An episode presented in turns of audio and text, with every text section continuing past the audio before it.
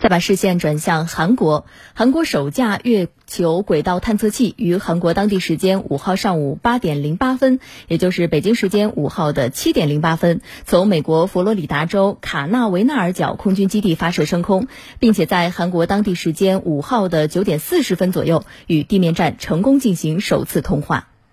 据韩联社报道。美国太空探索技术公司直播了载有韩国探月器的猎鹰九号运载火箭点火升空的全过程。在发射四十分二十五秒后，猎鹰九号第二级火箭与探月器在距离地球约一千六百五十六公里的太空分离之后，自动运行并沿着预定轨道飞行。据报道，韩国首架月球轨道探测器。KPLO 不会径直飞向距地球约三十八万公里的月球，而是朝着太阳的方向最远飞到一百五十六万公里处，再像蝴蝶一样以八字形飞行返回地月系，最后进入绕月轨道。